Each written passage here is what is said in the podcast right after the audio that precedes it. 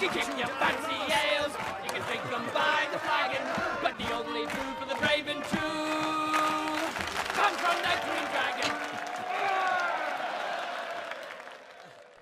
Welcome to the Green Dragon Podcast, your weekly podcast about the Lord of the Rings and Hobbit strategy battle game by Games Workshop. I'm Jeremy, and with me is David, Greetings. and we're going to do some general discussion about our preparation as we move towards the Silmarilli tournament for this year, and also answer some questions from our community. Some of them are great questions, some of them are decidedly average. We take what we can get. Absolutely, we do. Now, David, what have you been doing, say, the last week since our last recording? Uh, since the last recording, I've been trying to finish my Silmarilli army, which, as I believe most of our listeners know, I paint incredibly slowly. So it's been an uphill struggle. But at the moment, I have the last 10 hobbits sitting on the painting table. I've got two heroes to go after that, so I'm in with a chance. Excellent. I've been doing a lot of things actually. I've been I've got the house to myself at the moment, which is very lucky. So I've in, had some people over for games. I've gone out to the club for games. I've been doing a lot of assembly. I haven't really been feeling the painting that much, which is unusual for me. I hadn't I haven't still completed the model for about a month. So uh, the painting's not really going for me. So I've been doing a lot of assembly. I put together Smaug. I've put together a Gorgoroth beast. Some of the stuff that's done a lot of sculpting. I've actually used up all my green stuff. So I'm waiting for another shipment of green stuff to come in. So that's good. But I had a had a really good uh, gaming weekend just recently. Okay. It's always good when you get your own shipment of green stuff coming in. Yeah, absolutely. They, well, they supply me, so I should actually sign up to be a. I'm just picturing a cargo container coming off the ship full of green stuff. That's pretty much what it is. Yes, absolutely.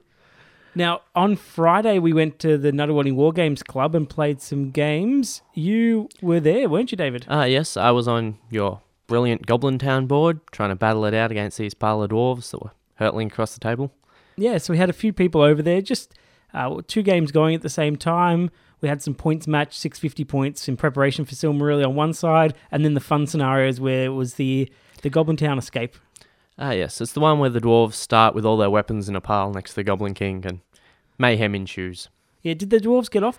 Um, dwarves made it off one time, goblins stopped them the other. So, oh, that's good. It's good, to good have balanced both ways. scenario. Absolutely, it is. Uh, we played the points match games. First one was a oh, let me remember correctly. It was a Mordor Uruk-hai, my Mordor Uruk-hai army, all Mordor Uruk-hai with Shelob against uh, Huon's a mixture of elves and Alfred for some reason. And that was it was a close one. It was the the points mat points one where you have to count how many kills you do, and that's a victory point, and fate's a victory point. So not my favorite scenario, but the uh, Uruk-hai ended up winning twenty to 15 pretty close to the end. Gil-galad's a tough elf, but uh, Shelob really did some key hurls and threw down the lines and knocked out a bunch of Galadhrim and things. Then we had a. I was playing Matt with my uh, Grimhammer army using against his uh, orc. So trying out those armies, and we had to cancel that game halfway through. So that was a, a good fun game. Timed out or Yeah, timed out. Matt has to catch trains, so he's at a bit of a. Is at the whim of the, the public transport system. I think we'll be seeing more of Alfred these days because everyone was staring at the profile, but no one wanted to be that guy with the first use of Alfred. So now he's been used. He'll he'll he'll he'll, he'll have a phase. He will, and I think people are going to be a little bit disappointed. I've used him in my Lake Town army and and keep getting hit for comp for doing it, which is a bit embarrassing. But he ends up stealing a lot of might, and I don't like him. I'll drop him. Some of, some of our listeners may have heard the uh, Fatty Bulger episode. For my Sil army, I went, wouldn't it be hilarious if Fatty had might? So my comp score is now about three. Oh, so you put Alfred and Fatty in the army? Yes. So Fatty's going to come wandering up with three might and go, I can actually roll a six now. Yeah, I don't think he's going to get three might. I think he's going to get given one, and then Alfred's going to take it right back. But then somebody has might. Alfred can walk in with might. They're both unarmed. One of them's going to end up with might. It'll be hilarious. And they're going to cop one arrow to the face with all that three points of might. Pretty much, yeah.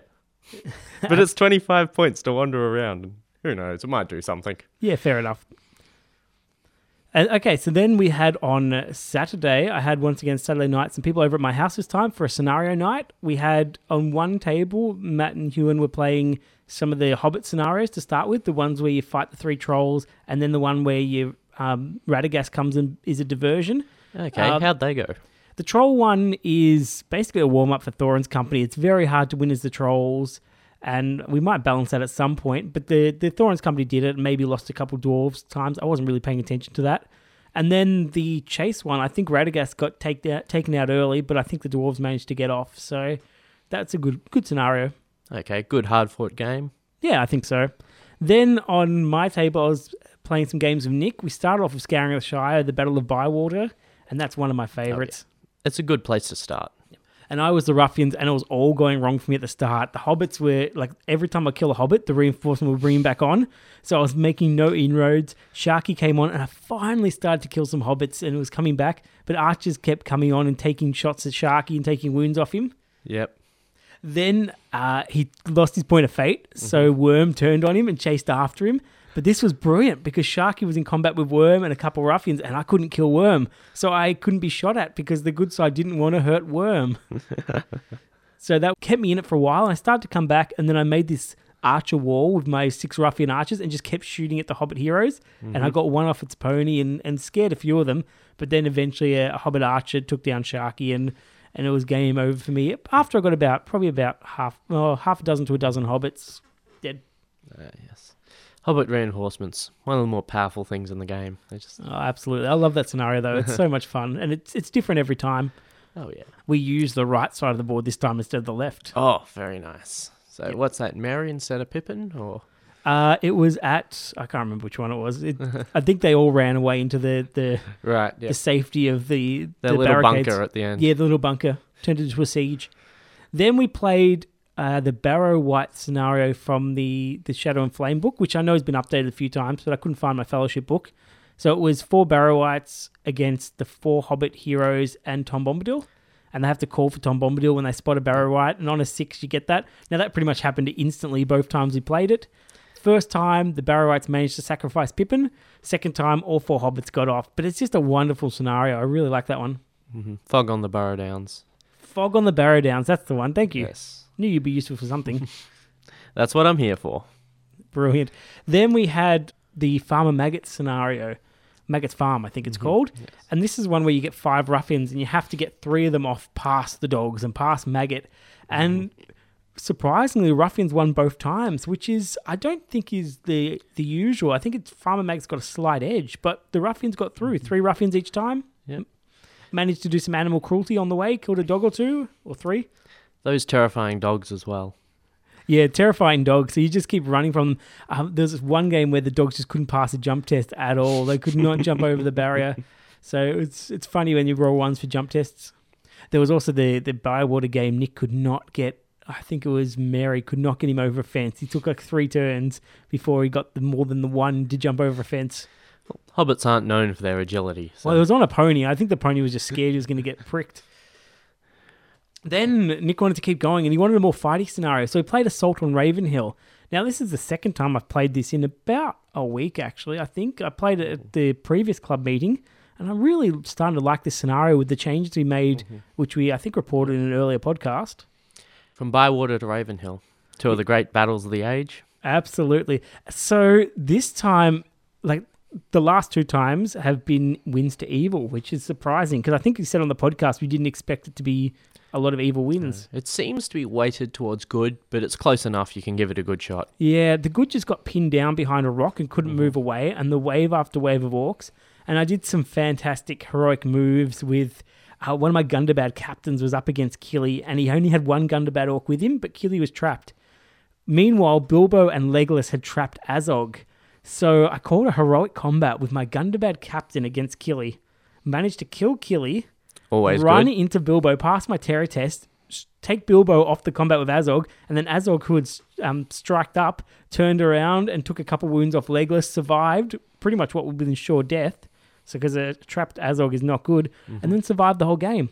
Bolg managed to get five kills, so I got the Harbinger of Evil going, and oh, it was just wonderful. hmm With the terrifying and Yeah, so terrifying with Neg 1 across, which is makes a difference. And Azog's courage is amazing. He was passing mm-hmm. courage tests and keeping heroes around and keeping orcs around. Mm-hmm. So Azog just became a, a mobile courage battery. didn't manage to get the 10 kills. No, I couldn't get the 10 kills considering the game finishes with nine. Yeah. Uh, I think he, he got five in the end. Mm-hmm. I was doing some some moves where I was trying to, to shield or not kill the guy so Bolg could come up and get it because it was uh-huh. it was a fun challenge. You know you're in a winning position when you can, you know, delay the inevitable to. Yeah, yeah. Don't want to kill Dwalin too early. Or yes, absolutely. No, I was in a really strong position, so I killed all the the foot guys, and then the Eagles came, and then Azog and Bolg managed to pin down Gwaihir and and take her down. Mhm. So that was good fun. And then Sunday we had a painting and modeling day here. So I've been finishing off some of my dwarves for for Silmarilli. Uh, they're probably mostly done, and I've I was going to do some painting competition entries, but I'm just getting back into the painting a bit and building up the mojo. Mm. So we'll see how that goes later in the week. But I've been making a new board, so I'm hopefully I'll get a new board done for Silmarilli. I'm using the secret weapon miniature tiles that I got off a Kickstarter, and at first I opened them up and was a little bit disappointed. But now that I've painted one up and did a test tile, I'm impressed. I think it's going to look great. So fingers crossed. I think it's with any sort of basing, you can't tell what it's going to look like until you finished it. Like, you start with your model, and it's just like, ugh. Then once you finish it, it's just completely different. Yeah, absolutely. So we'll see how that goes. And now we're doing a recording. So let's get into our questions. David, do you have the questions? I have here a list of top secret questions, which you may or may not have seen before. I may or may not have. Let's answer them. Let's see how we go. Okay, our first question. Joshua C asks, Was this a horrible mistake? What does a this refer to, do you think? There are, well, three possibilities that spring to mind. It could be the Green Dragon podcast, which the answer would be no. it could Mm, Depending be on how much time you spend editing it, I guess. it could be the Silmarilli um painting competition or the tournament itself. tournament itself. Yeah, it could be the tournament itself. I think so. I think Josh is a bit over his head as an organizer. He's got, what, 40 people? It, it, it's approaching record level territory. It's it can't be done. Yeah, I, I don't think he can pull it off. So, Josh, to answer your question, yes, all your ideas are terrible. Hmm You never should have come this way. Absolutely. Okay. Uh, the next comment we have here, Mason exclaims, "Talk about dragons." That's not a question. He hasn't actually used a question mark here. He's just too excited about dragons. Should he talk about dragons? Ah, w- while we're here, Okay, dragons. So Mason, I think, is going to run a dragon at Silmarilli, judging by his practice games. So, what do you think we start with? What some advice for Mason? ah, some advice one way, some advice the other. Keep Let's it balanced. give some advice to Mason. So, if you are not Mason, please stop listening right now, and we'll give Mason some top secret advice about how to use his dragon well. I think. Firstly, Mason, I really, really hope you took Fly and Wyrmtongue because at a 650 point tournament, he has to do everything. And the nice thing about the Wyrmtongue is it gives him a bit of the, the ring wraith role as well. He can do mm-hmm. the magic support. Tough and Hide's nice, but I think with Piercing at the moment, it's not 100% necessary. Uh, I hope you've got Fly. Mm-hmm. And the Fire Breath is okay. It's not too bad, but it takes up your will, and your will's really valuable for doing other things. So I mm-hmm. hope you've got the, the Wyrmtongue for a start. Mm-hmm. That and the wyrmtongue allows him to effectively attack two heroes at the same time. So he can throw magic at one while he uses his dragon like stats to beat down on yeah, another. freeze freeze one of them and attack the other. That's that's huge. And so you want to go after people's heroes. Make your dragon count. Try and kill heroes. You've got to be careful about being bogged down because if they trap you, if they surround you, and you can't kill everyone around there, and you can't fly away, you're in a bit of trouble. So make sure you do lots of hit and mm. run attacks. Protect the rest of your army, Mason. If that breaks and the dragon's taking courage tests, you're in a bit of trouble. And there's a lot of scenarios where the game ends randomly at half. So you don't want to lose the rest of your army. So you've got to be really conservative. It's a mm. tricky army to play. And since the dragon is a lot of points, he's going to have to be carrying a lot of weight. So he's Yeah. you've got to make him count. So you're basically going for the leader kill, banner kills, and then run away, let the troops get split up, go back mm-hmm. in and doing that. Now, obviously, th- that's for you, Mason. So hopefully everyone else has picked up now, and now we'll tell them how to beat the dragon. I believe the best way to beat the dragon is to beat everything that the dragon has brought with it. Yeah, go for go for the rest of the army. Whatever he brings, attack that. Put massive pressure on it. Get to the break early. It's for two reasons. One, it ends the game quicker. Two, it means that dragons taking break tests. And I don't know if I said two or three reasons. Who cares? Another reason is that it means that you can get more of your force into the dragon, so the mm. dragon's not protected as much. So go for there. And as a fourth reason, the dragon is still only one model. So if the game ends, it only counts as one for an objective. Only counts as one. it can only hold one objective unless you put them really close together and you sort of park between them or something. Yeah, you could take some really clever maneuvering to do that. But yeah, it, it's only one model. So something like domination, you've got to have enough models to hold the other objectives. One mm. thing I like to do against dragons, the base is huge. So it mm-hmm. can't come and attack me and if it can't fit in the spots. So my army forms this mm-hmm. sort of a, a rough horseshoe skirmish around the dragon. And there's little models placed in the gaps where the dragon's base can't actually fit. So some of my mm. armies is just so the dragon can't get behind me. Because one thing the worst is you chase mm-hmm. down a dragon, you go to attack it, and it jumps over your lines and attacks your weak stuff. Mm-hmm. But if it can't fit there, it can't do that. Which is again, you have to watch out for the wyrmtongue. So perhaps leave two models there so it can't compel them both. Oh, it's it's basically a screen of models. It's mm-hmm. it's a very rough skirmish screen to to stop it, and you can just measure from the back of its base to see how far it can go over it. And it's mm-hmm. twelve inches, so covering that area is not that hard, especially if you go into a terrain heavy area. Yeah, true, depends on the board, yes. But the dragon's tricky to use at this point. It can be very powerful. I've I have played at similar points actually at, at a similar tournament, and I was doing really well. The army that I struggled with was an orc horde. Like it was the the mm-hmm. the cheap orc heroes and just heaps of orc warriors, and I just couldn't get through them quick enough. They just overwhelmed me. My, the rest of my army died out, and the dragon just couldn't fight its way through. Lost a few key combats and took some wounds, and it was all over for me. But everything else was fine against medium or elite armies. I had no problems. Oh yeah, it it picks a model, it kills it. It picks the next model, it kills it. But that takes time to get through a horde. Absolutely. So that was good fun. Then what's the next question? The next question comes from Nick. He asks, "How do you win with Emor Knight, Erkenbrand, and Eowyn, and all mounted Rohan?" Yeah, I'm going to call him AMR. I don't like Emor. Hang on. Yeah, it could be. It's hard to tell from this distance. Trying to read with a microphone in the way. Fair enough. Basically, I think Nick's taking an all mounted Rohan army. So, how do you win with it? You play light cavalry tactics. Avoid, run, be like have. You've got some good, powerful heroes there. Erkenbrand's great support, but also can hold his own in combat. Eomer, Knight of the Pelennor, is a good attacky hero. Uh, Eowyn's got a good fight value for, for a bargain price. The biggest weakness they've got is their low fight value. So you're to have to save your might, might for things like striking up. Watch out for monsters. Monsters can end your day really quickly. If they knock your heroes off their horse, you're in a bit of trouble. So to win, stay on your horses. If it means running away and not shooting, do it. If it means repositioning, do it. Stay moving and don't let people pin you down. Don't let people spread their whole army out and encircle you into a corner and not let you run away. That's death for Rohan. The old tactic of one solid cavalry charge straight down the middle only works if the opponent has no idea what they're doing. So, Yeah, don't charge down the middle unless you've got a very small amount of guys there. okay, moving along to the next question. We have from Henry, what role does power listing play in the community and how is it viewed? Oh, I don't know about this conversation so much. Power listing. The nice thing about the Lord of the Rings games is most things are reasonably balanced, so it mitigates it a little bit itself. Oftentimes, you get beginners and people who are new to the game thinking they're really clever that they found something that's bargain points and therefore they're going to win the game. But the game's played on the board, and, and your list is probably 5 to 10% of it, and the rest is what you do on the board. So anyone can beat anyone. Uh, so it doesn't play a huge role. In our community, we're lucky that most of the really good players tend to go for themed lists and and try and take something interesting. But there's not a lot of, I guess, frowned upon really. What what do you think?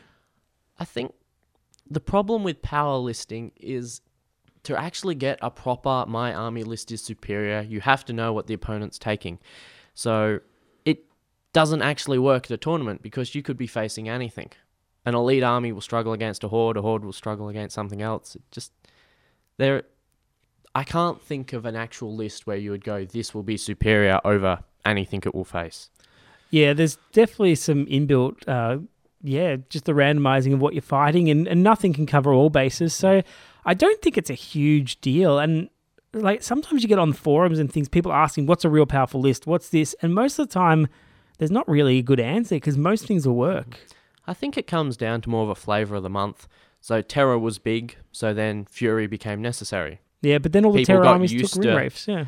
Yep. Then you take ring wraiths, then they take something, and it sort of it wanders backwards and forwards. And Yeah, but I think it moves really quickly at the moment with the the tournaments are doing. And most people just choose a list now that they like the look of and, and learn how to use it. And so power listing, I don't think it does a whole lot. It does disappoint me when you you see people playing with an army that just weren't alive at the time or and they're trying to get a small advantage.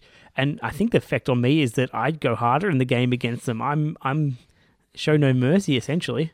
I don't know. I look at it the other way that uh, if you wanted to make a theme, you don't take one that's already off the shelf. You've actually got to put in the effort and go, how on earth can I fit these blokes in? What like Alfred and Fatty? Yeah, that's the one. Yeah, if I ever come up against that list, I am going to smack it down. Quite probably, yeah. Um, okay, so that's our conversation on power listing. Andrew asks, "What's your experiences and thoughts when it comes to two cave drakes in one force?" Question mark. Same points as one juiced up dragon seems like a good deal. Well, So- comparing to the dragon, yeah, it, it, it is. Two of the drakes are good, and two drakes sounds really great. I guess it's what you can get out of the rest of your army because if it weakens the rest of your army, you're in a bit of trouble. But two, you could hold up about a 12 inch area just with the two drakes walling it off. So that's a massive road bump. It's hard work to get through them. Watch out for axe heavy armies and high fight armies because they could make a mess of you. But mm-hmm. with the the doing wounds to people trapping you, I think it could be really powerful. Are they? They're independent characters, aren't they? The Drakes. Uh, yes, they count as heroes these days. In the So- original rules, they weren't, but So that's one of the disadvantages over the dragon. I think the dragon can lead troops. I think is it in Moria or? it's in Moria. Get the book out. I'll I'll talk to the, our listeners while you're doing that. Yeah. So the two drakes. The nice thing about it is that with one drake you can avoid it. You can get away from it. You can dodge away. But with two drakes, potentially it's going to be very hard to to do that. It runs similar to the old, very old Moria Goblin tactic, where you'd always take two cave trolls and put them on your flank, and that way people couldn't avoid them. And they're basically playing the role of shepherds. Like they'll force your enemy to move to a certain spot, and you can play the same role with the drakes. And there's an element of redundancy. They kill one drake, you send in the next drake. Yeah. If you have three, there's an even more redundancy. That's nice. Okay, so the cave drake is an independent hero, whereas the dragon can lead troops. Okay, so numbers might be an issue with the double Drake. So I'm thinking like 650, I don't know. I think it'll be a big risk. But once you get over that, 800, I think you could pull it off, especially if you went with Moria. But if you're Moria, your heroes don't cost that much. Yeah, I think Moria is the way to do it. So I would like to see how it goes. I think it's worth a try. Mm-hmm. And they picked up a point of might these days. That's Yeah, always useful. They're actually a hero now. They've only got the one point though, so they can still be taken down if they have to. But and they've got that rubbish power attack. But they're they're pretty good. They've got the normal power attacks now, and they've got a point of fate, I think, and still the there are lots of wounds and good toughness and and strength. They're pretty solid, and they look amazing. I really do love that Drake model. Ah, yes, with the mini drake on the base and Yes, absolutely. I used it as a basis for my Khamul and Fell Beast conversion. So converted as a flying Drake, gave Ah, it Balrog yes. wings, and I really love that model as well. So I, I, it's definitely one of my favorites. So thumbs up if you want to do the Drake, double Drake. Okay, moving along, we have a question from Harry. In the short amount of time that people have to dedicate to their hobby, in brackets, work, training, birthdays, etc., how do you go about conducting your hobby? Do you plan out what you'll be working on, or do you just sort of randomly choose things? And how do you complete a themed army? Do you go with an individual model, or do you batch paint a whole bunch at a single time? There is more to this question. However, it simply says it's a two part question. Yes. Oh, okay. So I'm fortunate enough to have a dedicated hobby room at the moment. Now, I don't think I'm always going to have that. I think as my my son grows up and if I have some other kids, that might have to go. But at the moment, I'm very lucky to have that. So planning out projects, I've planned out about 20 or 30 projects in my head at the moment. About half of them are assembled or in various states of of work and sometimes they appear and come up and and disappear and and go in circles finishing them is is tricky to do that. Uh, small amounts of time are good if you don't have to pack up and set up. So having my little area and minimizing setup and pack up time is really good. So I can walk into my painting room. If after this recording I have half an hour, I can go do half an hour of painting. And that might be a layer of black or something, but it's something. And then next time I don't have to do that. And it helps with the motivation. The second part was the the batch painting, wasn't it? Or the single models when you're doing an army it really depends how like job focused I am. If I'm doing it for a tournament and I have a lot of models, I might go do the batch painting. but I don't enjoy batch painting. Batch painting is not fun for me. So if I'm doing, I guess what I call fun painting, just to relax and enjoy myself, I'll paint one model at a time. Three three models is my favorite number. Three or four is really good because it gives you enough interest, but you don't get sick of painting the same boot over and over and over again. And you and you don't have to sit there waiting for things to dry. And Yeah, that's the biggest help. When I'm doing one model, I'll have my my hair dryer next to me as well. So if I'm doing a hero, I might just hit it with the hair dryer after each coat. Just blowing on the model as well sometimes helps. set to stun and you know fry it. Yeah, frying it can be good for construction as well. Okay. Um, it, for my response to that question, I believe we did a podcast some time ago about how you fit hobby time in, and my response was, "You've got all these other commitments. It just fits in wherever it ends up fitting. There's no real plan. Whichever project's in front of me gets worked on. The nice thing about the hobby is that you can pretty much do it whenever. You c it's a very, it's got lots of options for solo. So an evening off or whenever, or when the family goes to bed, or sometimes I get people who are just watching TV and they'll bring some some models and clip them out or cut them, uh, cut them or file them up, and that that's good to hobby time as well. And As the second part of the question, I prefer batch painting because it takes me forever to start a project. So I'll spend 20 minutes staring at something. I'll, if I only paint one of them, then I've got to spend next 20 minutes staring for my next model. So I put a bunch of them on the table. It just speeds up the process. It takes out a lot of the thinking as well. Like once you've chosen your color, to be able to open it up and do ten models of that color is, does help. Okay, moving along in good order. Uh, we have a question from Sean. He asks how to use named ring wraiths, specifically the Betrayer, for new players new to Magic in the strategy battle game.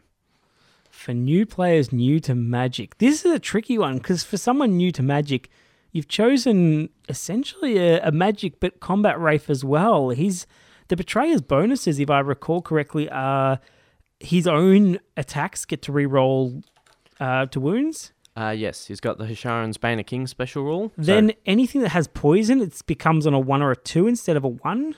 Yes, Master of Poisons. Yeah, which is a nice advantage, but that's a little six inch bubble. So that's good when you've got the Haradrim archers and things.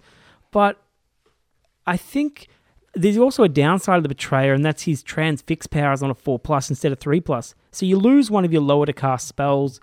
It means that Compel is pretty much always the option because you can, even if you're casting Compel, it sounds more threatening and you don't have to move the model, but it gets the other opponent thinking about what you're going to do to them. So sometimes I won't resist a transfix because what are you going to do? You just stop the model.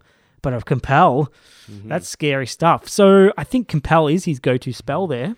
Um, he's got the Black Dart, he's got the Drain mm-hmm. Courage, I think. Drain Courage is a 3 plus for the Betrayer, and Sap Will becomes 5 plus. Oh, so So Black Dart and Compel are the only ones that he casts at the generic value. Oh yeah, no. Sap Drain Courage at a three plus is not particularly appealing. Sap will what is a five, 5 plus. Five so plus. Mouth of. Sauron sort of level. Yeah, you can still. It's important against like a a shaman, but Mm-hmm. yeah, you compel as your go to spell there. I think. Especially since a ring wraith, so he can't just keep chipping shots at it.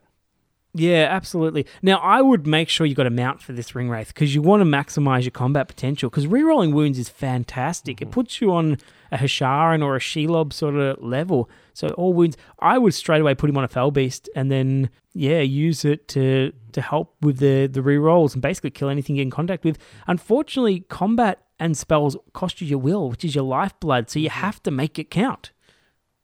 I think that's the thing with any ring wraith. You've got to go. This will cost me three points of will to perform this action. Is the action worth three points of will? If the answer is no, then do not perform that action. and work out how long the game's going to go. And I've got seven points of will left, but it's only going to be one turn left. Okay, I can throw some serious will this turn, so I can throw five will at a spell and fight a combat. That's okay. But if the game's going to last another 10 turns, no, be conservative. And it's tricky because it's a massive investment, the 100 plus point ring wraiths. I think this is an interesting choice if you're new to Magic because he trades a lot of his magical potential for combat potential. Yeah, absolutely. Yeah, so good luck with that, Sean. I think you'll do okay. It sounds like if you're taking the Betray, you're probably taking a poison heavy Harad army. So that passive spell is pretty good. And when he's stuck on one will, you can essentially use him for that passive spell and for the courage. So mm. he's not too bad end game, but he wouldn't be my first choice for someone who wants to learn how to use magic. Okay, the second question is a follow on. How do you beat people using a named ring wraith? Especially if you've challenged them to a get buff grudge match. Oh, okay. This sounds interesting. I'd like to hear the backstory here. Uh, basically, ring wraiths only have one wound, so they are incredibly susceptible to to lucky shots. To pretty much anything with one wound. Yeah, so I would any shooting weapon you have, if you have a single bow, whatever, an orc bow, an elf bow, if you get a shot at a named ring wraith, take it. Take it. Take it. It probably won't do anything. You'll probably end up hitting the guy in front of him that's, that's waving his arms wildly, saying, "I'll save you," but who cares? Especially if it is on a foul beast. Yeah. Any hero that has a bow or a throwing weapon, throw that at them as well, because pointing, getting a point of might to knock a wound off, or making them roll their fate and their use their might for fate rolls is it's nasty. He is a named wraith, so he does come with two fate as standard, but it's still only two fate. He can still fail it. Yeah, exactly. And it's using up resources. And when he's only got one fate, you know more. And when he's on no fate, you can throw Legolas all his might at him or whatever. So shooting, if you get a chance to take a shot at a ring wraith, because that's that's always good value. Mm. Oftentimes they'll hide to avoid that, but that's a massive investment hiding. So that's a little bit of a victory itself. Also, compel is the betrayer's main ability. So one good way to stop compel is to put models around the models as a bit of a bubble to stop them moving. So oftentimes people compel like a banner or something important. So I'll put two models behind the banner and you won't be able to get them both. So hmm. your banner can't actually move away. So there's some tricks you can do there. The other thing is to remember he is using will. Whatever the betrayer does is killing him. So if you can limit the effectiveness of that, eventually he'll burn himself out trying to break you.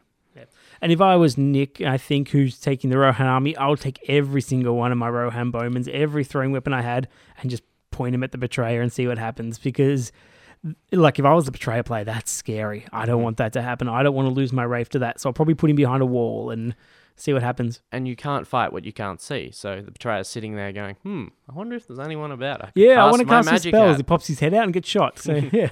Okay, we're on to page two, the home straight. The question comes from Jim. How to play dwarves and elves in the same list at 650, especially against a Moria horde army. Dwarves and elves in the same list against the Moria Horde army. Okay, so you've got elite troops there with decent defense, decent fight value, better than Moria. So your fight value is high, but you've actually paid extra to get fight value well above what you need. You only need fight three against Moria, really, and you end up with fight five and fight four across the board. So your fight five can afford to feint. Yep, you could feint. Um, I think the main thing to do is use your high fight. You need to make sure you're rolling equal or more attack dice. The more attack dice, the better, because if it's if you're both throwing two dice at a combat, there's more chance that the person with higher fight will win. If you're both throwing three dice at a combat, more chance of the person with the higher fight winning. Reference the Tauriel episode. Yes. So get your banner in there. Fight a small amount of combats a turn. Make sure you minimize how many you can lose a turn. So use terrain to to bottleneck yourself to force like the large goblin numbers against them because it, it is a lot you have to get through. Mm-hmm. You probably got superior shooting, so it might be worth taking your shooting shots at their shooting uh, model. So if they've got any prowlers or any goblin archers, trying to shoot them down there and get a superiority in the shoot phase, and then you could set up so your archers are essentially guarding your flanks, and the the goblin slow movement is going against them, so they can't get into to combat range. And generally try not to get yourself surrounded. Because Oh no! Don't get yourself surrounded. Because they've got the numbers on you, they're going to want to use them. Yep. So minimize the amount of goblins that are in combat with you. Make sure it's it's dense fights. So a model with a spear behind them, with a banner behind that. Your captains with spears behind them and banners is great. And just fight a couple fights a turn if you can. Yep. Check your terrain. If you've got a good dwarven ruin or whatever, s- send your dwarves into it. Yeah, I would go for the most dense terrain. If there's forest, take it, take it, take it, because you've, You've got, got some elves. elves. Mm. Okay, the next question comes from Patrick. A bit of an open question, but any useful advice for a first time tournament goer? Jeremy? New tournament player. Okay, so basically, one, don't expect to win the tournament first time you go into. This is a game that requires a lot of skill, and I know that people straight away look at it and think it doesn't, or think they've got the clever plan. But people who've been playing longer will probably be able to beat that. Get as many points as you can before the game. So make sure you've painted your models.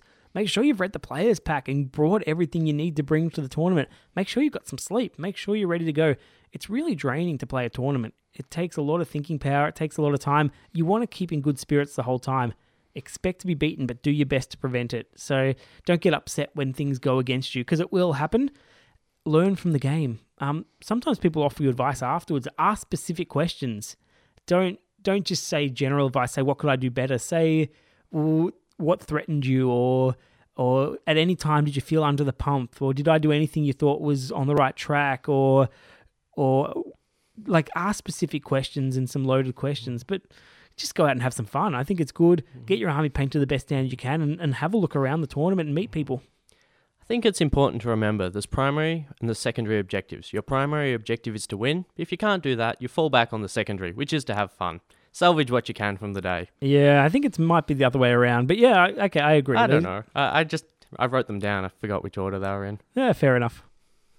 But you salvage what you can. Our next question is Is running Ents feasible at 600 points? And some tactics that might help. Okay. Uh, yes, it is. If you're going to run Ents at 600, there's a couple ways you can do it. One, you can use it as support for essentially another army, so maybe a Wood Elf army with an Ent, and you use it as a as a bit of a screen and to scare them off from charging and maximizing your bows and throwing weapons and things. So a Treebeard in your army, you're probably doing an avoidance army at that point. The other way that's been quite successful in our area is to take maybe Treebeard and two other Ents and then have the rest as Woses. So maybe Ghân-buri-Ghân and two warbands of Woses. And the Woses just avoid combat at all costs. And the Ents go in and, and just have fun with monsters. Monsters can do so much now. Oh, yeah. It's a lot of hitting power, it's a lot of shooting, it's got some reasonable avoidance. What's not to like? Yeah, and you can also throw in maybe an eagle or two, or maybe Gwaihir as the other leader, and and really have some mess, have some ability to get over their back line. Just mix things up a little, get some maneuverability. Yeah, the Wanderers in in Wild list is actually quite good. there. Okay. Question from Patrick How do I win? I believe that was related to his earlier question about first time players. Uh, you don't. First time at a tournament, no, you're not going to. It'll be it'll be amazing if you do, and good luck for it. But don't expect to. That's that's beyond. I don't think anyone really wins their first tournament. And a word of advice strong positioning facilitates victory. There you go. Uh, question from Josh. I believe it's a different Josh from the earlier Josh, but anyway. Do you prefer to paint your models cartoony or realish? Realish has some nice air commas around it. Yeah, cartoony. Yeah, this is so subjective, and what one person calls cartoony is what another person calls realistic. The bottom line is you can't paint a 28 mil model realistic. It doesn't doesn't work, and we don't have the skill to do that. Things like like our skin is is essentially transparent, and you can see everything underneath it, and you can't do that in a painting effect. So you can you can do things to make it look like it, but it doesn't work to go 100% realistic.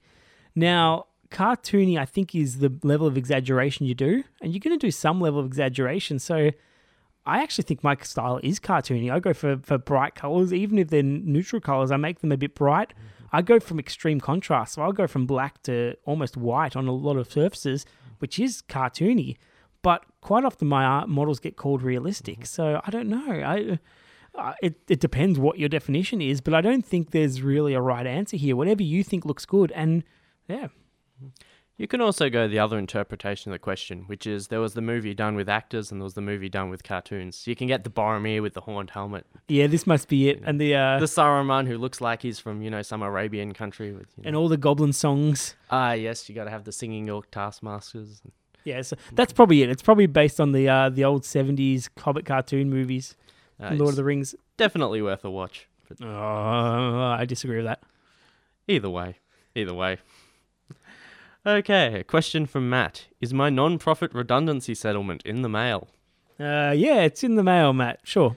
I think the problem with this is to get a redundancy settlement, you have to be made redundant. It doesn't work if you're always redundant. Yeah, that's true. Yeah, sorry, Matt. You don't add anything to it. Okay, a question from Jeremy. Tricks for painting those last minute tournament models. Jeremy? any is this from me? This this sounds like my kind of question. I don't think this is from me. I don't know, it's a mysterious Jeremy. Okay, another Jeremy. Uh, last minute painting the models. If you're absolutely in a time like time poor for it, I would consider doing the paint the the base surfaces as much as you can, and then get the overall wash. So you get your mixture of of either like Agrax Earthshade or your Nuln Oil or one of those. Mix it with a bit of Lahmian Medium and just hit the whole model with it. So it's it's essentially the old dip method, and just get them done out there. Maybe pick out a few highlights here or there. Mm-hmm. Shields and faces, shields and faces, shields and faces. They're the ones that people see. You can get away with a lot on cloaks and boots and all that sort of stuff. So paint your models browns and neutral colors. Throw some on there and just just dip them, wash them. Mm-hmm. And if you're staying up the night before, is your lack of sleep going to cost you more points in game than you'd get from your painting? Yeah, and, and are you going to enjoy yourself? Are you going to come out with mm. an army that looks like rubbish? I've done this before, years and years and years ago, where I've painted the models, painted whatever, 40 models the night before, and I've had to repaint the whole lot of them because they were just rubbish. So at some point, you might have to just say, no, I just need to either change my list and cop a penalty for it, use my painted stuff, or just go with very basic paint jobs and finish them up later. Okay, one last question from Sunao. How do you roll more sixes? Pass on this question, David. I've got no clue. Okay, I have three main tactics for the rolling of more sixes. The first is you sort of throw your dice upwards and put a bit of flick into your wrist. Makes it roll further, does more damage to terrain, but it gives you about a one in six chance of rolling up that Oh, six. you were teaching me about your method where you throw it repeatedly off the table and it powers itself up. That's method three. That's, Oh, a- okay, that's damn. last minute sort of end it, you know, for the planet rolling. Yep. The second method is you roll more dice at once. If you roll six dice, you're more likely to roll a six than if you roll no dice. I've done- That's that's very true. I like to think that the dice are trying not to be on six, but because they've got a bunch of friends that are like they're squished in there, sometimes they just have to be on a six, even if they don't want to be. Yeah, yeah, you see, just one six is too top heavy. You need some more dice around it to help hold it up. Yes. The third trick is the power up. It's it's sort of like your your your video game limit break. It's the first dice goes off the table. The second dice comes up cocked. The third dice goes off the table. The fourth rolls onto the train. The fifth dice has all this pressure on it. It either has to come up with a six or a one. So it turns your one in six to a 50-50. Which Oh, that's that, yeah, that makes a lot of sense. I remember trying this, and I, and it worked for me the first time. I threw it, threw it off the table, threw it, got the cocked, then powered it up, got the six. I was amazed because I don't roll a lot of sixes. And then I tried it the next time. I went to throw it off the table and missed, and got it on the table, and it turned up as a one. And that die mocked me. It said, "You can't even throw a dice off the table." See, 50 50.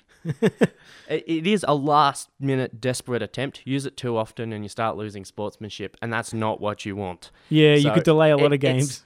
It's, it's uh, that last that last dice for the campaign. Yep. Sort of if you're trying to kill Elrond sort of thing. Yep. So what what do you think? What do you rate these methods in, in chances of increasing your sixes?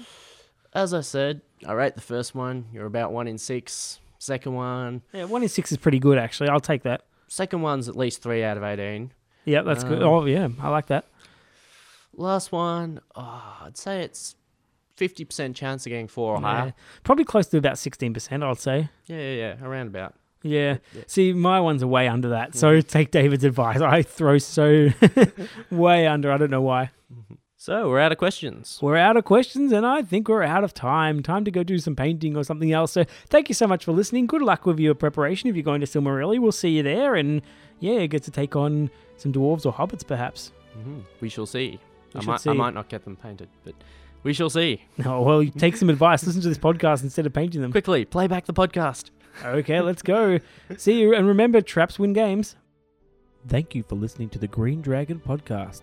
Please be advised that the Green Dragon podcast is not suitable for children, the elderly, pregnant women, those with a history of heart conditions, or anyone expecting to receive worthwhile advice. You can contact us on the Green Dragon Podcasts at gmail.com. Yes, it has an S at the end. Or our Facebook page, The Green Dragon Podcast. We do not claim ownership of any works based on J.R.R. Tolkien, New Line Cinema, Warner Brothers, or Games Workshop. This podcast is purely for entertainment. The thoughts, as rare as they are, are solely that of our hosts and guests. Farewell, listener, until we meet again.